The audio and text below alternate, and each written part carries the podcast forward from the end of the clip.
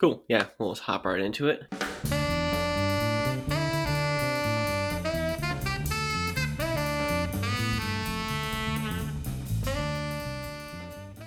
Ryan, welcome to the show. Hey, thanks for having me. You are one of the hosts of the Talking Serverless podcast, along with a previous guest to the show, Josh, and you also are the CEO of Serverless Guru. So I would love to hear a little bit about yourself and your company my background started in tech around 2017. I started doing like online stuff and then learned about code schools. It was like, oh my gosh, going to a code school is actually like a path to get to you know, in my mind, I was like, if I go to a code school, I'm going to be able to go to Google or Facebook or something like that. And obviously, you know, it's sometimes the ignorance is actually like what motivates you to actually follow through, right? I was doing online classes. I was trying to learn Java. I actually did the mistake of trying to learn JavaScript before doing HTML and CSS. And then I had this weird moment where I was like, what the heck does any of this stuff do? I was like, okay, I can do a for loop, but like, how do I actually build a website? I don't know what any of this stuff means. Then I did some Java stuff and I found like an Android track at a code school in Portland, Oregon. Then moved up there, was there throughout 2017 built uh, Android app, started working with AWS and even a little bit of serverless. That was kind of interesting because the realization I had during that code school was like there was one floor and there was like 150 people and we were all learning the exact same topics, right? And then every month another class was graduating. I had to go through this like mental exercise of like when I graduate, what's actually going to differentiate me in the marketplace? And I couldn't really find anything for that. And so I was like, okay, I'm going to need to find extra things on the side. So I started doing classes through like Udemy. I was doing full time college on the weekend, uh, doing only programming classes. I started learning about a fellow student there who had a brother that was an AWS developer. Then I got a chance to meet with him and talk to him. And I was like, oh, wow, he's like, doing JavaScript and doing backend development, but he's also doing this AWS piece and it's super sought after and it's like at that point like early 2017 there wasn't a ton of people doing there was like a, like still a lot of aws development happening of course because it's been happening for a while but still it's pretty early on in terms of like utilizing more like the cloud native type of services. Uh, in that way we started an aws group uh, where we basically study for certifications. I then built an alexa skill for train arrivals in portland oregon. And so you could say like when's the next green line train coming like to downtown city center and it would tell you the time back. And it was using uh, Lambda functions, Alexa SDK, and of course serverless and all that stuff to make that work. Then I was coming out, I was like, oh, I've learned all these cool skills. Now I want to actually do it but I saw the typical path people took was like going into like junior development uh, right out of a code school. So I was like, I want to use the stuff that I've just learned and like build something. I decided to try to build this like, uh, which be equivalent to people listening. If you've heard of like DynoBase, it's basically like a web browser where you don't have to have an AWS account or you have an AWS account, but you can basically visualize DynamoDB, which is a NoSQL database offering on AWS. And so I basically made a startup to do that. And then I just recruited my other students for their internship, which would be the follow on to the code school. And then we started building, and I learned about how to do like uh, Cognito authentication, went way deep into serverless, all this stuff. Then, about a month and a half after I graduated, a recruiter reached out for a position at Nike. The job description for uh, this like application developer matched like 80% of what I was doing during that internship thing when I was building this product. And so that never got off the ground, but it did give me the skills to apply for that. And even though I didn't have the traditional background, I had launched an app to the Android App Store, I had built an Alexa skill, and I had like tried to start a startup thing and understood authentication and so on uh, a little bit better. And they gave me a shot, got in there, realized like, oh my gosh, like I'm so fresh, like as much of like a, a newbie as possible uh, in the space. And I was surrounded by people that were super accomplished at the time I entered into the uh, Nike Innovation Engineering Department and was actually doing serverless and serverless framework uh, and AWS stuff every single day. We did a ton of cool things while I was there some machine learning, lots of background processing stuff. Then at one point, I got that itch again to like do a little bit more. And so I went to Portland Community College and asked them if I could build them a job fair chatbot um, that would basically help people with like directions and event details. And they agreed to it because I was going to charge them no money. I just wanted to use it for the portfolio. And so I spent about three months building that on the side and finally got like a working thing. And then that ended up being like one of the first, you know, early stages of like building serverless guru in my consulting company later. This was around like mid 2018 at this point. All of a sudden, we started getting towards the end. Something that Nike is notorious for is all contractors have that potential of getting full time. And so I kind of saw the carrot being dangled there. And then I didn't know if I would get it or not. And a company reached out to me that named Mode2. They were a serverless consulting company, primary focus just on serverless and AWS. I jumped at that opportunity. I didn't take more money or anything. I was just like, this is like the right path for me. And that was obviously, like, again, kind of crazy to my family and stuff at the time. they were like, you're leaving Nike. That's like the, one of the best places in the world to work as a software developer. And, you know, you're still early and all this stuff. I was thrown again into like the deep end. I ended up being a developer coach for a whole bunch of like 15 year Microsoft employees. Out of that process of getting closer to the CEO and learning how to, a consulting company works, towards late 2018, I finally made the jump and I started Serverless Guru. And I've been doing Serverless Guru ever since then. Uh, from the very beginning, it was like a mix of maybe doing like online courses and maybe some blogging and taking on some side projects. And it just started to snowball very quickly. And I just started going, okay, I've got three projects now. I'm working like 12 hours a day. Um, I've got some friends from the code school and a bigger network, and so I started asking if they could help me, and went through a whole bunch of rocky periods. And uh, now we're we're a little bit over 22 or 23 people uh, here coming into 2022. Yeah, that's been long form journey there for the uh, listeners. No, that's such an interesting story, and it's great because it shows that you don't need to take the traditional kind of boot camp path. Like, you know, the traditional, traditional path used to be computer science, but now kind of the traditional path is you go to a boot camp, you learn HTML, CSS, JavaScript, you get like a junior web development kind of job. And you really dug into more like DevOps because AWS and Lambda and stuff, it's coding, but it's not really programming in the same sense that most people think of it because it's not necessarily writing lots and lots of like logic. Like it can be depending on kind of like what you're doing with it. But when you're first learning it, you're really just learning like what even is a Lambda and how do you use it and, and what does it mean to stitch it together with all this other stuff on AWS. Even now, today, as popular as it is, as many people are doing it, I think it would be a skill set that if anyone really kind of hones their there's going to be so many jobs because there's so many people using this tech and it's still so complex and not really well known enough. Once you dive into it and you really learn it,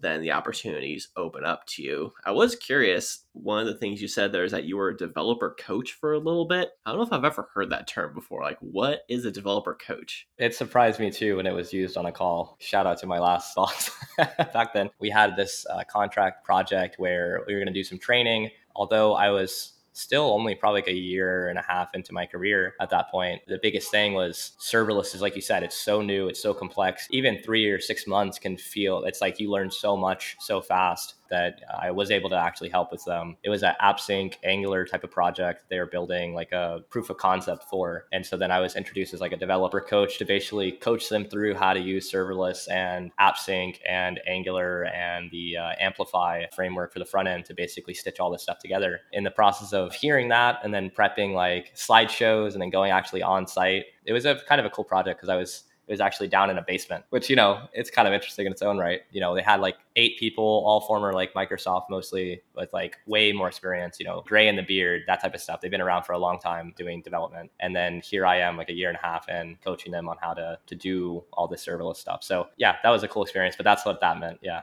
development coach. I'm incredibly humbled to hear your story, and it's really exciting to hear somebody that has no development background to come into development has no proper degree, run their own company, start their own company, and even get to 20 people. And my experiences of serverless have been always interesting. Our initial MVP was built on serverless, and I don't think I have formed opinions of it anymore, as in, like, is it good? Is it bad? I'm kind of still sitting in the middle. Like, I can't remember because I've tried to just hide all that past of like hatred. But that's probably wasn't servers. That was probably my code of learning, you know, stitching all these things together. And we're now in a time of things like, you know, Redwood that now makes all of that stuff easier. But where I'm going with this is serverless I still believe is still a massive niche, even though we think that everybody's talking about these things. You know, everybody's talking about it, but it's literally like 10,000 people on Twitter across the entire world literally saying, yeah, this is awesome. It's still quite niche. And then it's that thing of like, okay, how do you even do it? When I built serverless, serverless framework was still quite new, I think. So it's still quite like a big gap. So my first thing that I want to ask is, how far have you seen serverless go forward since betting on it? Because, you know, what you've done is you bet on it. And have you ever got to a point where you thought this bet has paid off? Has that happened yet? Or do you still think the payoff is in the future? It's been super interesting, and it, yeah, it was definitely a bet. Like um, going back to that code school moment when I uh, started doing the AWS group, we actually got in a Cloud Guru video, and I heard Ryan Kroonenberg say that serverless is the future. I think was the exact way that he said it in like the first video. It was like ten thousand feet of AWS, all this stuff, and it was like this new thing, serverless. And for me, like just coming in, not knowing anything, being very fresh, and being like, I want to be in the future. That's kind of how that kicked off. Since then, I think we've seen a lot of maturity take place in, in these these services. There's a lot more like best practices out there. There's a lot more people from like established companies like Sheen Brisals from Lego.com has done like a huge amount of service uh, to the community for just sharing all of his like talks and details about what Lego.com is doing through the podcast, uh, the Talking Serverless podcast that I do as well. Uh, I've been able to talk to people that they use serverless at like the Formula One website and like Formula Two websites, and obviously I got to see it happen at Nike too. And then through the consulting practice of seeing them mature, all that stuff's been really interesting. And now we have more more matured services around like AppSync. Like AppSync was super brutal at the very beginning. So shout out to the AppSync team for doing for working on that. I had this moment where I was building a fintech app for group payments and I was using AppSync and the structure that they use is like these like VTL files or like static JSON where you can add like for loops and stuff inside of it. Oh my gosh, I was like breaking down, like sitting on the floor of my apartment, going like, "What is this? You know, like why does it not work?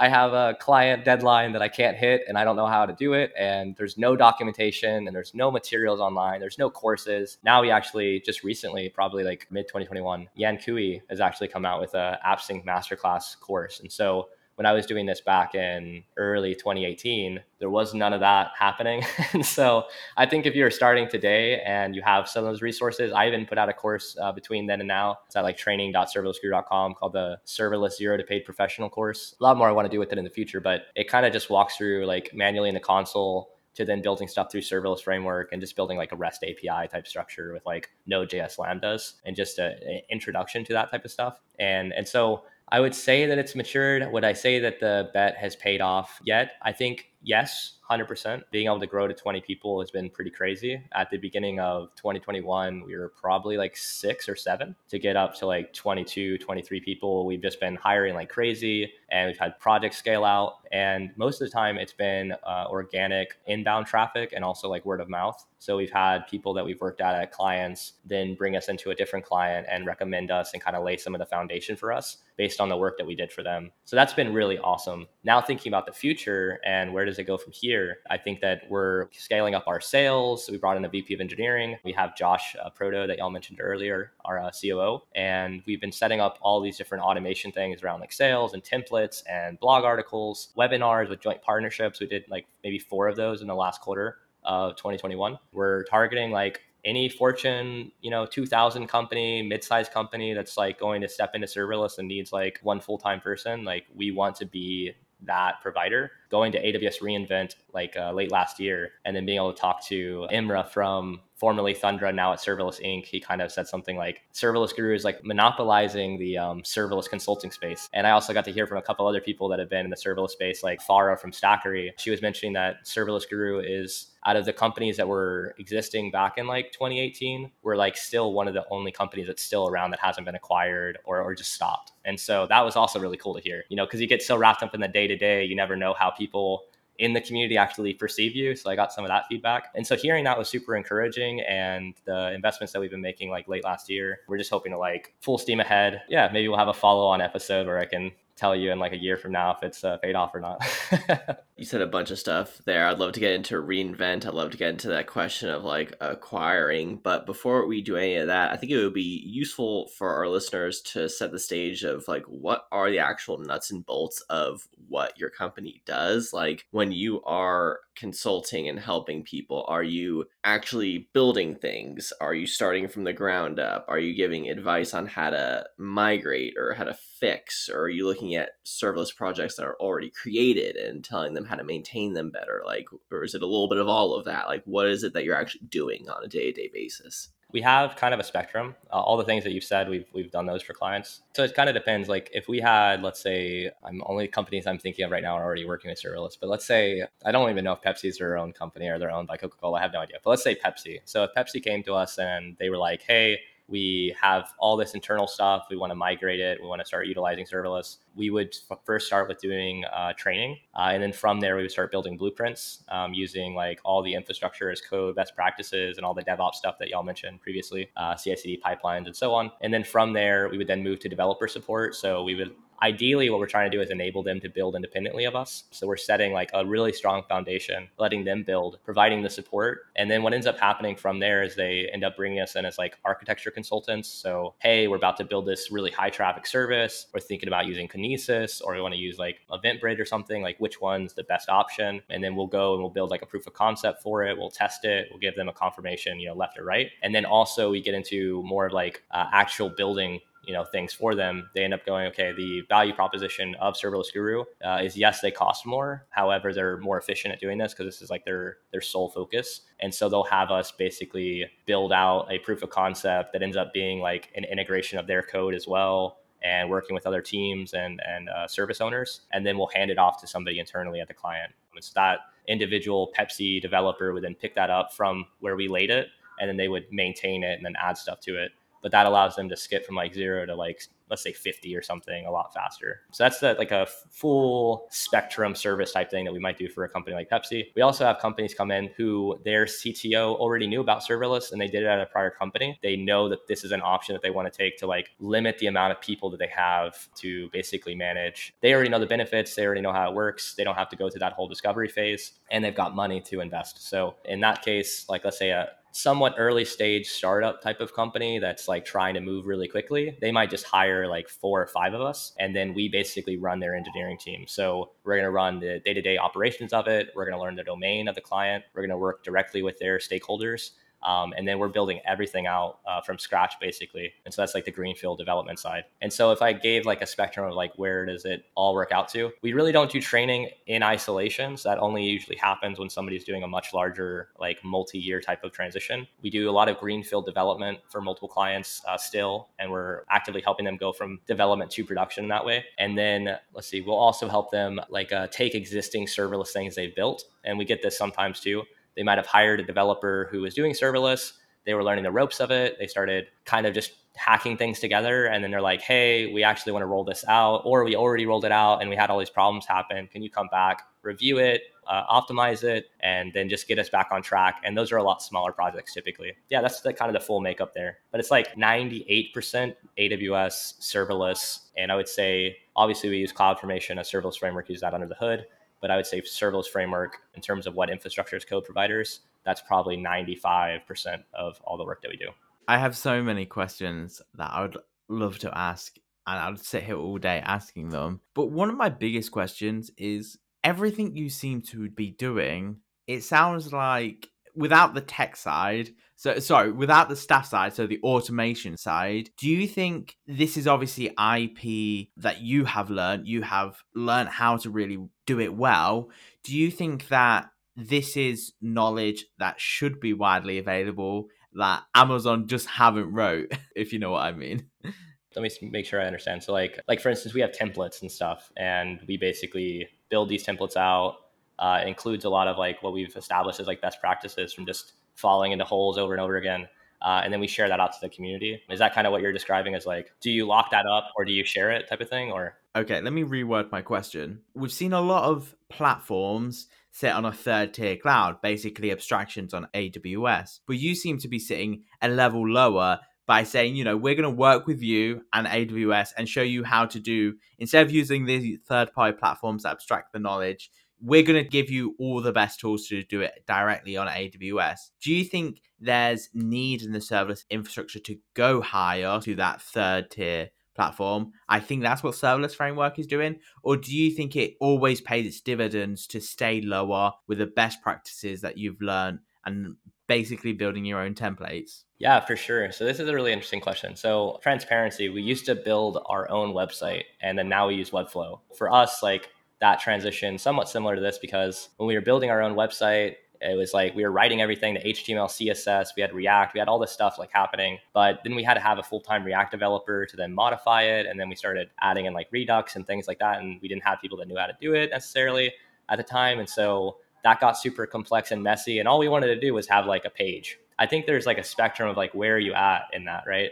Maybe I've seen like more of a story arc with myself and my serverless evangelism where I go like, if you're early in the process and you don't even have something established, serverless might be the wrong bet, especially if you don't know what you're doing. Um, and if you can't hire somebody, because obviously it's a very competitive marketplace, that obviously favors people that have investors or already like revenue coming in, et cetera, to hire a team or hire consultants and so on. So in that way, I would say, no, you shouldn't use serverless. Then when it comes to you're already using serverless, do you use like a product that abstracts over AWS? Yes and no. And it's getting better. Like this is my opinion is somewhat outdated just because I saw the transition take place with like a service like Amplify. So at one point with Amplify, it was like we actually got projects where people were like, we used Amplify, we built all of our stuff with it, and now we're trying to get to production and we don't know how to modify anything. And we've like boxed ourselves in and we need to start from scratch. That's like a really huge loss, right? To be able to go to that point using something that abstracts it away and then have to go back and learn the nuts and bolts of it. I would say that if you have capable people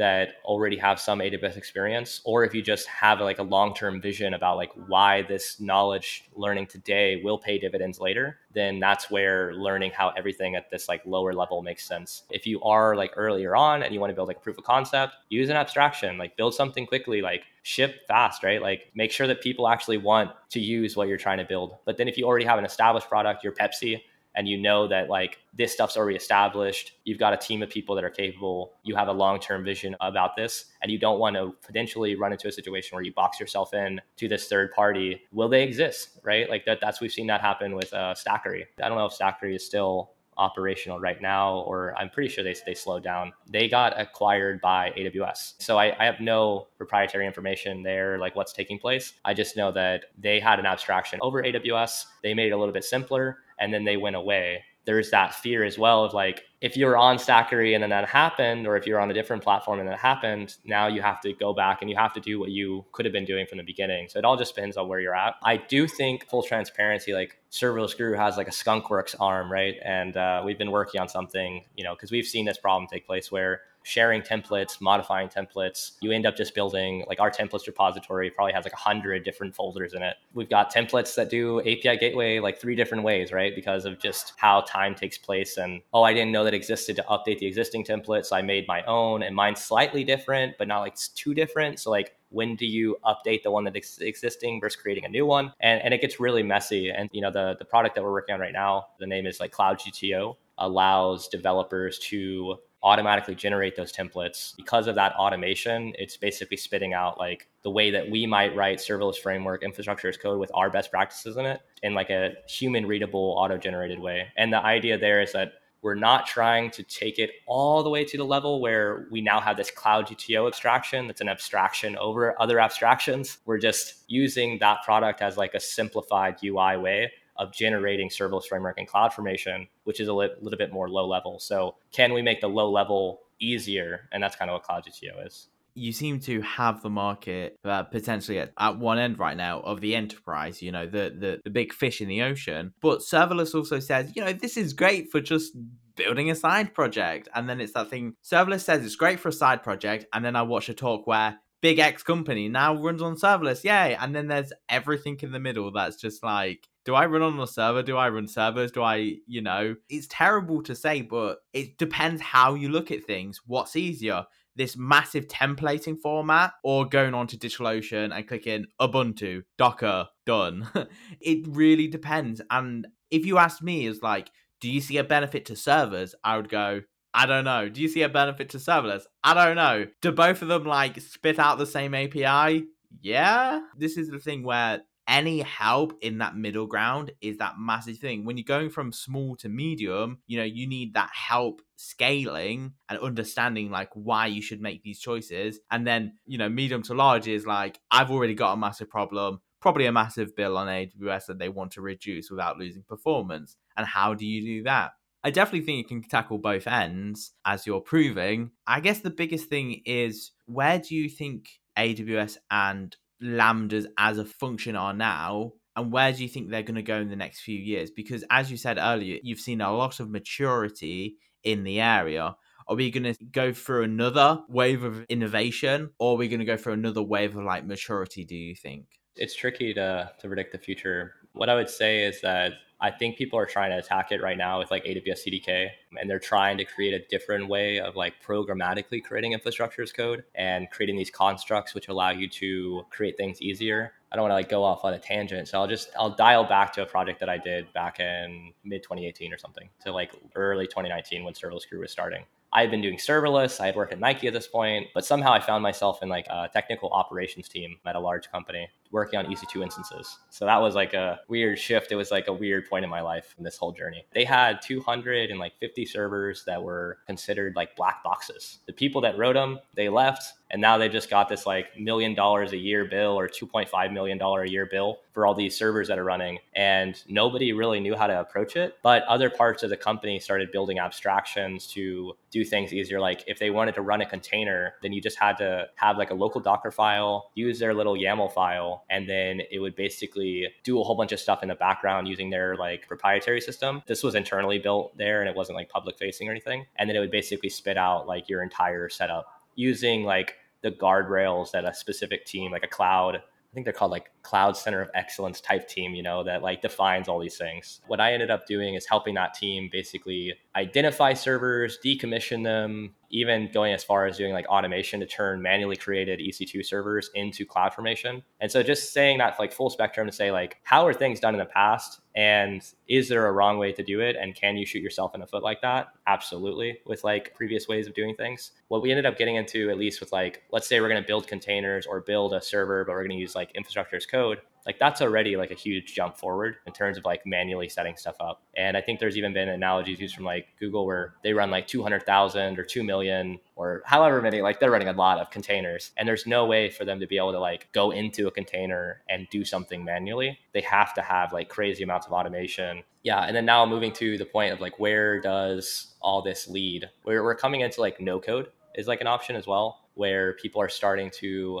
uh, you know i was just talking about like webflow for instance. You know webflow is like still like that mix between like pretty much no code and i click a couple of buttons and i can get my website up and running. I can get my head of marketing to go in and like modify like the little cms database and that'll show up and like reflect in the website and we didn't have to write any of that and so that's super helpful. However if i was going to take that webflow app and then try to build like a real web application it breaks down instantly just because it's not its purpose and you end up finding yourself going into this little corner and writing all this really complex code that's working with some like webflow internal id stuff and you're going through forums to figure out how they connect and it gets super messy and then imagine trying to scale that out. And so that that gets really weird. I think that there's this line with abstractions where it's like you can go this far and like no further, right? And you talked about like people that are just starting or like small use cases like side projects and then like much larger things, right? I think what we're to see is like it diverge, right? We're to see the divergence happen with something like uh, Serverless Inc. Serverless.com came out with a serverless cloud. And so that might be an area where people that are building new projects, similar to like an Amplify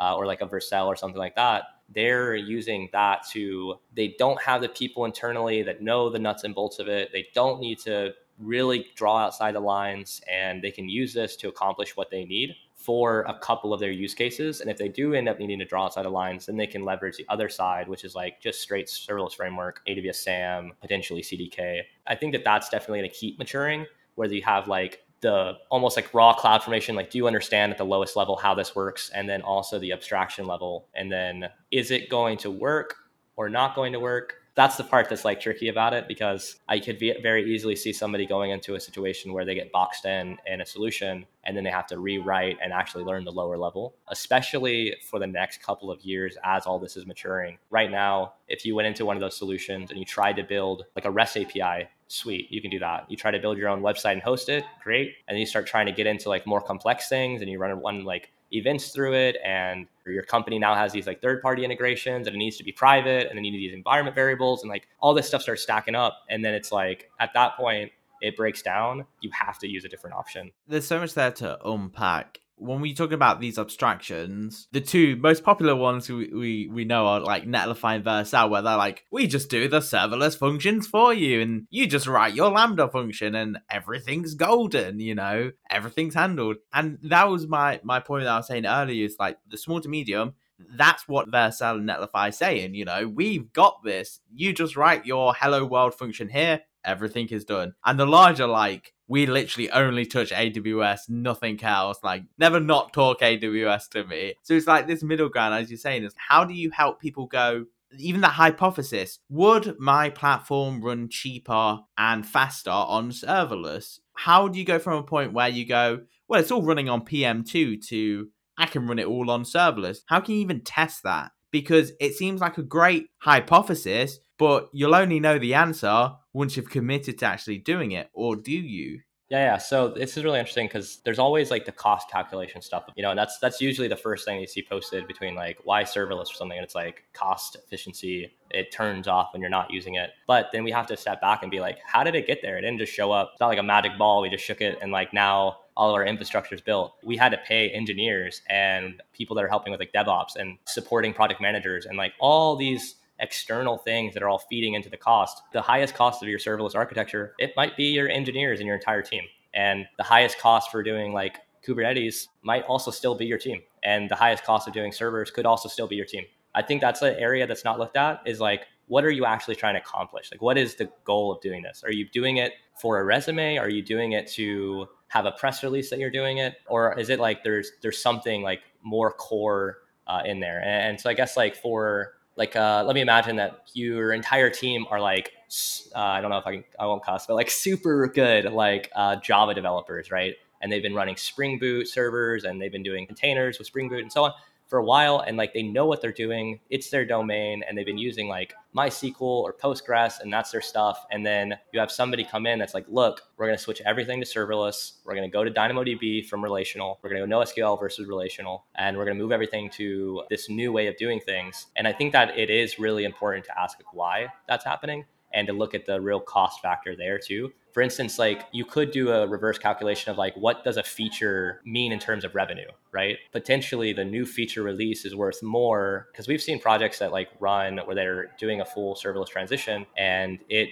at first seems like it's just going to be this small couple of things and it's going to be simple and then very quickly it's like 6 months later, 8 months later because like any type of fundamental technology transition just because you can build a rest api in like 15 minutes doesn't mean that you can take your entire company and move it over with hundreds of services in like two months or something without like tons of chaos happening. So as you're making that transition towards it there's going to be like this cost factor of like lost revenue because of lack of like maybe reduced features being released because you're building an entirely new system. And you have to go back to the drawing board and you have to retest everything. And like we've seen stuff happen where there was like it needed to run like 30,000 requests per second. Like that was their threshold for like testing. Then we had that question of like can we even duplicate that in serverless? The amount of time that it took us to figure out if we could do that or not that stuff if this was like maybe a few years later in the future right maybe we'd have like a more of an abstraction that helps with something like that or a website where we can ask that question. But we ended up taking like two weeks or something just going through testing, figuring out exactly how Lambda scales and so on.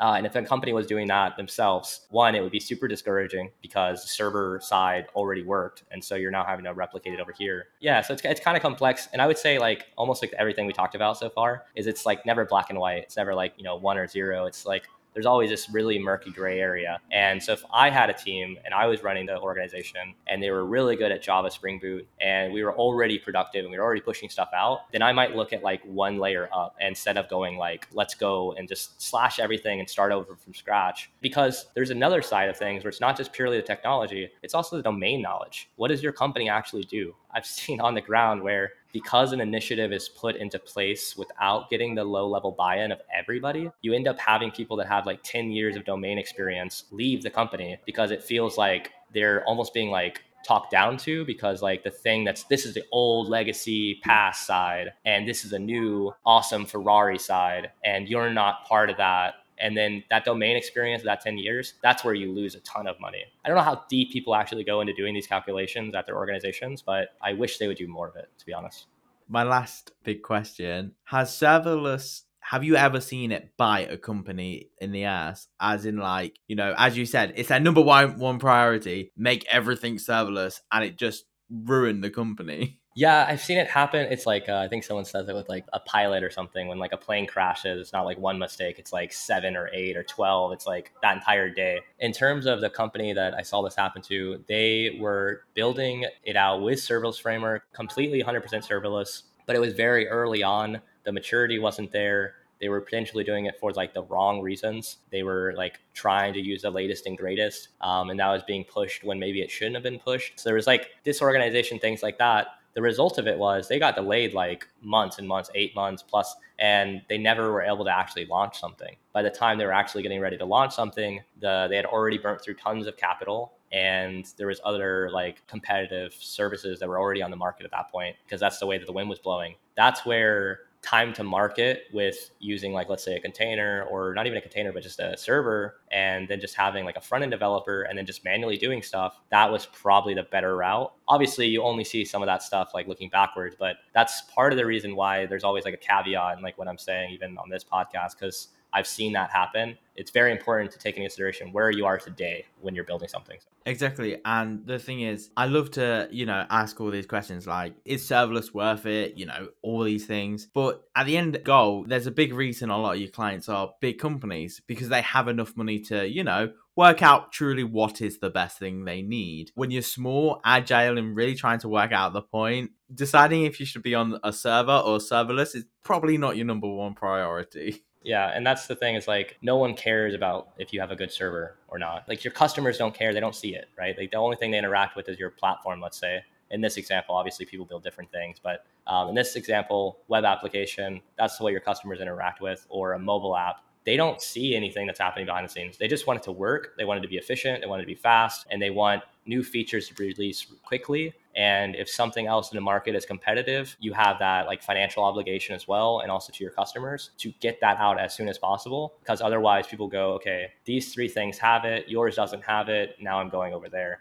Something I would like to ask before we close out here is as someone who has gone through this whole journey and has done it fairly recently, what would you recommend to someone coming in today looking to get into either development or serverless or any of it? Maybe they are starting totally from zero or they have a little bit of boot camp experience. What are some resources? What are some like words of wisdom that you would impart on someone in that area? Yeah, I love this question as well. That's why I try to start like the story all the way back so it gives like perspective. So I, I would say that if you already had some experience, like let's let's first start like I guess towards like more of the advanced side of that, which is your developer at a company, you are looking at serverless, it seems like it could be a good fit, but there's this entire spectrum of things, or you're just now starting and there's an entire spectrum of stuff that you want to learn build something and learn only what's required to build it and forget everything else like it doesn't exist, right? There's like thousands of services on AWS, and there's always new stuff coming out every single day.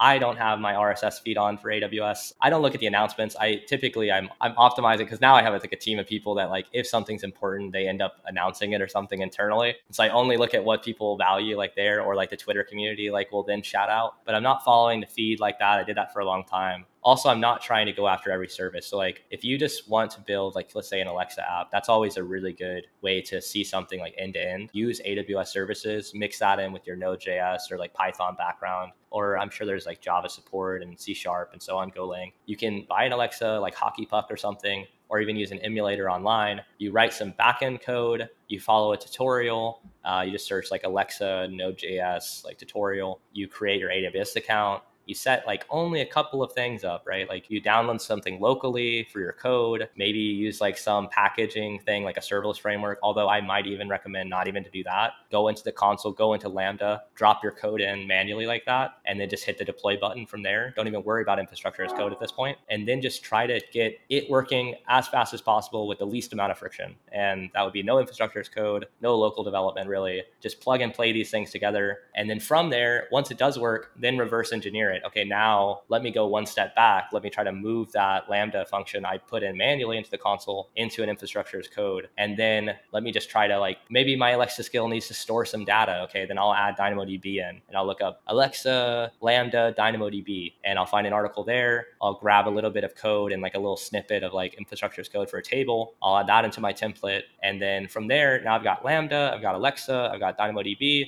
and then it's like, okay, I'm going to actually build, I've got some HTML, CSS experience. So I'm going to write a little front end, or even if I had React or Angular, write a front end. And now I want to connect it to a backend with like serverless and AWS. Okay, I'm going to look up the Amplify framework, and then I'm going to try to build a REST API. So I'll look up API gateway, serverless REST API, and we've got a lot of articles on it uh, as well at, at Serverless Guru. So like if you just typed in exactly that AWS REST API serverless guru, you'll see like a couple of articles from us. Then you're tackling API gateway, connected to a Lambda function with DynamoDB, and you're showing it in your front end using Amplify, that's honestly like 70%. Like you're really going a long way just being able to do those things. Obviously, you could almost niche down inside of DynamoDB uh, or API Gateway or Lambda and go super, super, super deep. But the point is, is like we're actually trying to build stuff, right? And I think sometimes people get too caught up trying to optimize. If you're optimizing the packaging of a product that doesn't exist, or you're optimizing the infrastructure of code of a product that doesn't exist, or you don't even have a V1 out. And like that's actually not good. And I think that's really easy to do with serverless. And I think that's where we see people kind of spin out.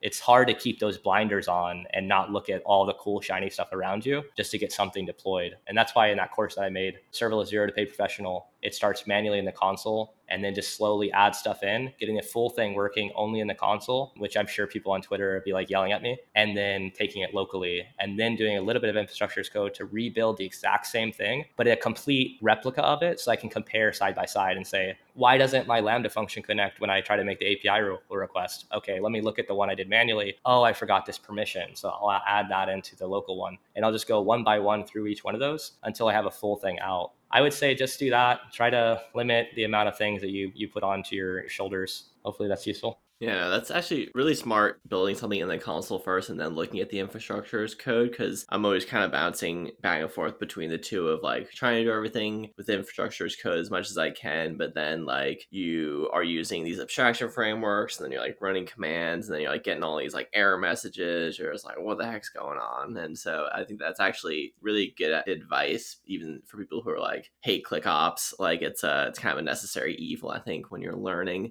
Unfortunately, we are all out of time. This has been such a great conversation, and we would love to get some other people from your team on as well. Before we close out here, go ahead and let our listeners know your social, your website for you personally, you Serverless Guru, any links you want to direct people towards.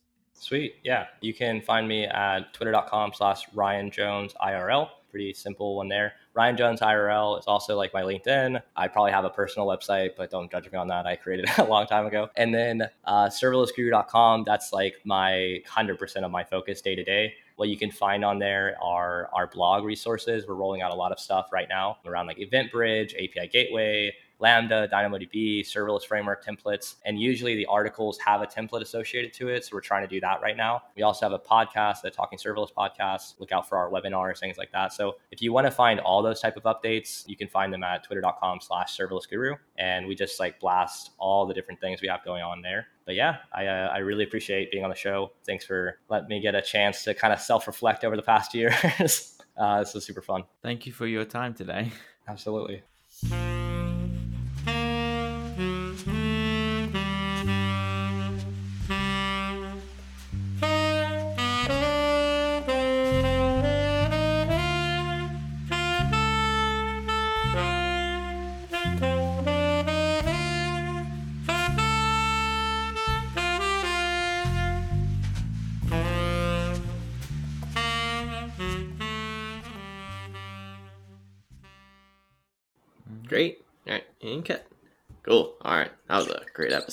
Thank you so much.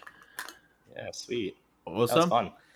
It, the, the thing is about serverless, I feel serverless is a lot more theory than actually code, if you know what I mean.